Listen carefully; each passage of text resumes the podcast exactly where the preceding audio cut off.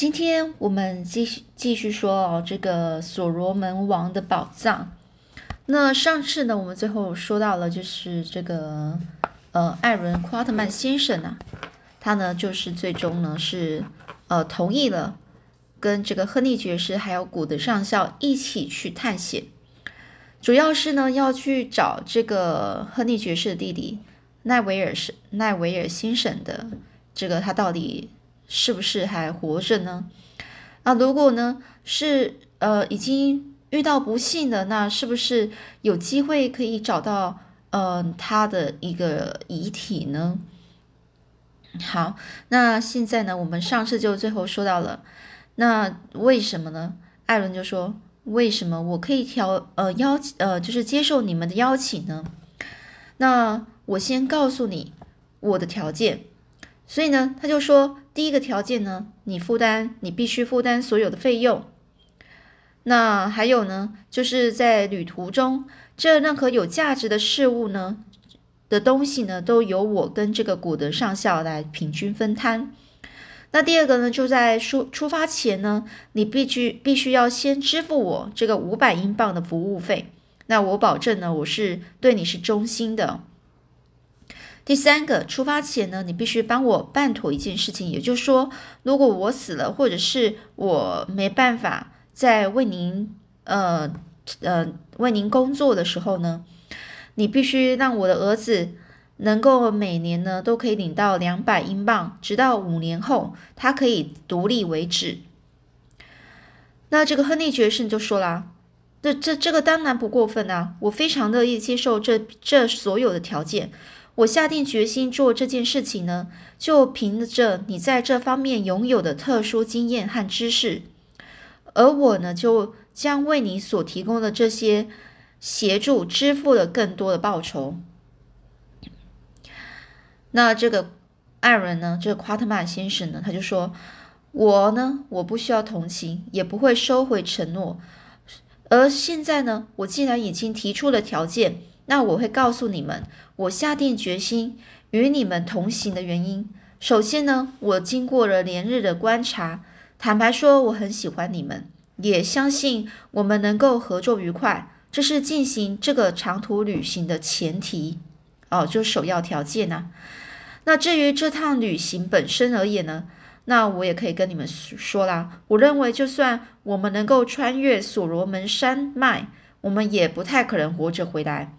三百年前的老约西，然后呢，他的命运如何呢？二十年后，他的后代呢，子孙呢后代子孙呢，就是这个约西人另外一个葡萄牙人哦，他的后代命运又如何呢？你们都知道的。而你弟弟的命运又如何呢？所以呢，这两位先生，我就就很老实的告诉你们吧，他们命运就是我们未来的命运啊。这时候呢。这我呢，这我就是艾伦·夸特曼哦，我就停顿停顿了一下，我开始呢在想着我这番话，呃，说完这番话，他们另外两个人的反应呢？这个古德上校看起来有一点不安，但是这个亨利爵士却是非常从容，从容就是呃，好像不为所动哦，没有什么受到影响。这个亨利爵士就说：“我们一定要去碰碰运气。”我就继续说啦，我呢就是这个艾伦啊，夸特曼。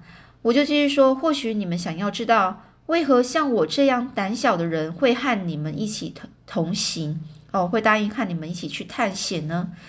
就基本上有两个原因哦。第一个，我是宿命论者，我相信自己的命运并不是取决于我的行动和意愿。这句话的意思就是说。宿命论就是说，我我觉得我自己没办法去改变我的命运啊。他的认为，他自己认为呢，这个命运就是这样，我没办法自己去改变它。所以说，如果我去所罗门山脉会落得被杀死的命运，我就会去那里，然后然后就这样死了。所以他就是一个宿命论者，就是这意思啊。第二个呢，我是个穷人。尽管呢，我打猎做生意近四十年了，但是我仍然无法维持生计啊！我就是还是赚不了，不赚不了什么钱。我不知道你们是否是个是否了解，像这个猎象人呢？猎象是这猎人啊，是专门是在猎大象的。这猎象人的平均职业寿命啊，也就是说，这个打猎，呃，以以打猎大象啊为职业的这个人啊，寿命呢，这能够活的大概这个能够做的大概四到五年。你们应该明白，我做这行已经相当于七代人的时间，就是一代人呢是大概活了，呃，大概可以做四到五年。那就期待了，期待了，那就大概二十几年了嘛，他就大概做了二二十几的到三十几年了。我知道自己无论如何呢，不可能，不可能再继续再做这一行了。那现在呢，如果我在正当生意里发生任何意外，到时呢，我的债务没了，但也可也不可能留给我儿子任何的遗产。哦，也就说，我就算死了，那我不用再还任何的债务。那就算了，但是呢，我我唯一觉得就是我没办法给我的孩子呢留下任何的财产，而这个我的孩子呢，目前呢还需要我继续养他五年，这就是我所有的理由。这亨利爵士就说：“夸特曼先生，你参加这次将以灾难告终的这个行动，动机说明你十分值得信赖。不管你的想法是否正确，也只能透过时间。”和事情发展来证明，不论是甜是是苦是甜，我们都会坚持到最后，是不是呢？古德上校，古德就是古德，也就这亨利爵士就认为说，呃，这个夸特曼先生呢，他呢，虽然他他认为他参加这次的这个非常困难的一个活动啊，这个这个行动啊，虽然呢，这个就光是这一点呢，就可以说明呢，这个。夸特曼先生呢，就是一个值得信赖的人了。不管他的想法，他自己现在的想法呢，是不是正确的，只有事情还有未来的发展去证明了。所以呢，他认为是很有自信的。不论是呃是苦是甜呢，他们三个人呢，都一定会坚持到最后，然后活着回来的意思。那上校呢，这个古的上校现在就插嘴就说了：“是的，是的，我们三个人呢。”呃，太习惯于面面对危险，运用各种方式去掌握命运。现在回头并没有好处。那于是呢，我就我们三个就远行着这个行动呢，就这样决定了。那隔天呢，我们上岸，我把那个亨利爵士和古德上校安置在我呃在博雅一个地名哦，在博雅建的一个建立的一个简陋的小屋子里。我就把这个地方呢称之我家，因为房间数不够，所以我在花园尽头的一个极树丛里搭起帐篷。这亨利爵士和古德上校呢就先住在那里。这里充满花香、绿光，还有金色果实。在德班，你可以在树上同时看到这三种东西哦。德班就是这个南非德班呢，可以看到花香、绿光，还有金色果实。这里是非常舒适的地方，因为生活在德班，除了碰上稀有的雨天，几乎不见任何蚊子。既然已经下定决心了，我就开始为这次的行动做一些准备。首先呢，我得和亨利爵士签订契约，万一发生意外，我也能够为儿子提供生活所需。由于亨利爵士是个外地人，因此呢，办理法律手续呢是遭遇到一些小麻烦。最好最后呢，在一名律师的一个协助下，事情呢就解决了。因为这样呢，亨利爵士支付给这个律师二十英镑，而我拿到了一张五百英镑的支票。那支票就是有一张纸，然后上面呢就是呃，亨利爵士呢就签名哦，就是由他呢去支付这五百英。英镑的钱哦，那这个到时候你就拿了这支票可以去领钱呐，啊，这支票。那为了亨利爵士着想呢，我花钱买了一一辆四轮车和一群牛只，车长呢是二十二英尺，铁质的轮轴十分坚结实而轻便。车呢是二手的，木头甚至会发出异味。也就是木头呢，都感觉有一种味道，有点就是不是最新的木头了，有点可能腐烂味。但是呢，这辆车曾经前往矿区一趟，饱经饱经风雨哦，受嗯觉得这是非常历经风雨的一个木料啊，在我眼前可是再好不过。那这类特殊车子呢，我们就管就把它叫做斗篷斗篷车。那车盖呢是遮住车后的十二英尺，前面呢是预留空间，是用来放那个随身携带的必需品。后面是张床，可以睡大概两个人，以及放一些枪架，还有一些其他的用品。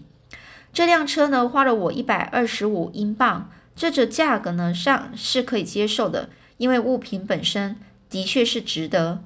因为呃，所以呢。另外呢，我就还买下了二十头祖乳牛。那祖乳牛就是那种品种的祖乳呢，祖乳群祖乳牛哦。一支队伍呢，通常是十二、十六头牛哦。但是我多买了四头，以备不时之需，所以呢，他买了二十头牛，个头比南非牛还要小的一半以上。一般呢是作为运输用途。南非牛会饿死。但是祖乳牛呢，它们却能够坚强的存活下来。以中等程度负重而言，一天可以走五英里，速度能够很快，更快，比那个南非牛更快。这牛角呢也不会受，不容易受伤。这种牛呢是遍布全南非，它的免疫力非常强啊，免疫免疫力就是它呢比较不会受到一些呃细菌啊病菌的侵害。哦，所以呢，比较不会容易生病呢，不容易生病，所以呢，它可以抵制一些洪水带来的危害。当牛群呢穿过了奇异的草原时，洪水容易损害整批的牛群，而呢，就像是会得肺病一样，是像肺病啊，就是肺炎的一种，它可以，它足够呢，会让整个那个牛呢会生病哦，然后死掉。那这个肺肺病呢？这个肺炎啊，是盛盛行于这个国家，是南非这里。这群牛呢，是已经被接种疫苗了。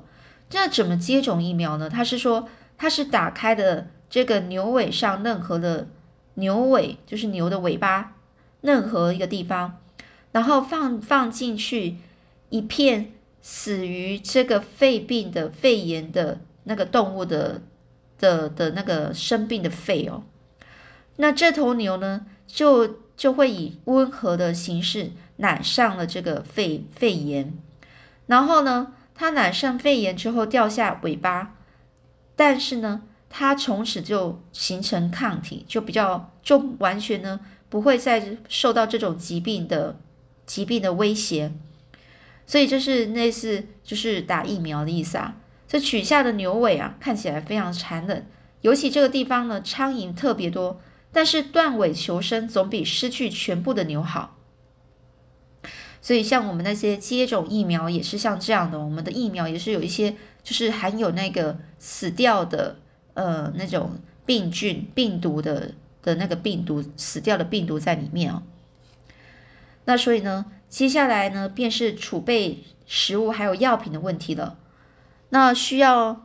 呃，需要的一番深思熟虑，因为我们既然要避免在车上堆积太多的东西，又要具备所有绝对的必需品，就必须要很小心哦。那幸运的是，这个古德呢是懂一些医术，他曾经受过内外科的教育，现在依然是记得，但他并不是十分精通。但后来呢，我们发现。他其实啊，这古德上校其实呢是比那些挂着这个医学博士头衔的人还懂得多啊。这古德上校呢准备了个一个非常好的旅行用用药箱和一套医用器械。我们在德班的时候，他熟练的为一个卡菲尔人的大脚趾呢开刀。这些问题解决之后，我们能需要考虑两个其他重要问题，也就是武器和仆人。那后面又是怎么样去准备这些武器跟仆人呢？我们下次再继续说喽。